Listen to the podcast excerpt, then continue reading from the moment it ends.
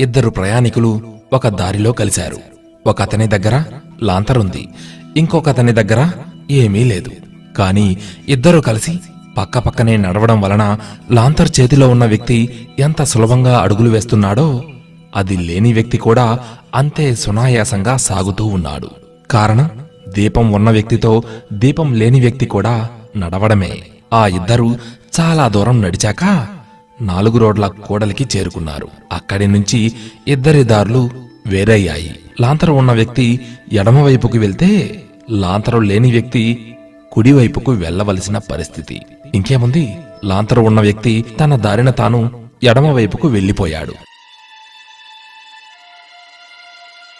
ఇక కాంతి కూడా అతనికి బాట చూపిస్తూ అతనితోనే వెళ్ళిపోయింది.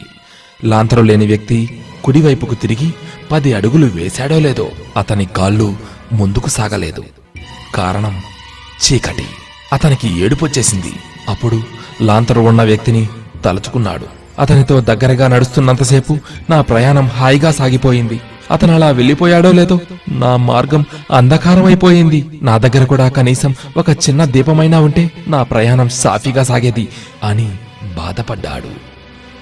ఇలా మనకు జీవితంలో ఇతరులు కొంతవరకు మార్గం చూపిస్తారు.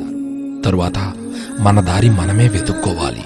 జీవితం చివరిదాకా ఎవరో ఒకరు దారి చూపిస్తారు అని అనుకుంటే అది పొరబాటే చదువుకునే రోజుల్లో గురువు చేసే పని కూడా అదే.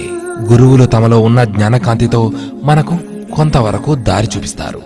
ఆ తర్వాత శిష్యులు ఆ గురువులు ఇచ్చిన జ్ఞానంతో తమలోని జ్ఞానదీపాన్ని వెలిగించుకున్నప్పుడే జీవిత ప్రయాణం చివరిదాకా చేయగలుగుతారు. ఏమంటారు? నీకు నీవే దీపమని బుద్ధ భగవానుడన్న ఆ మాట వెనుక అర్థమదే.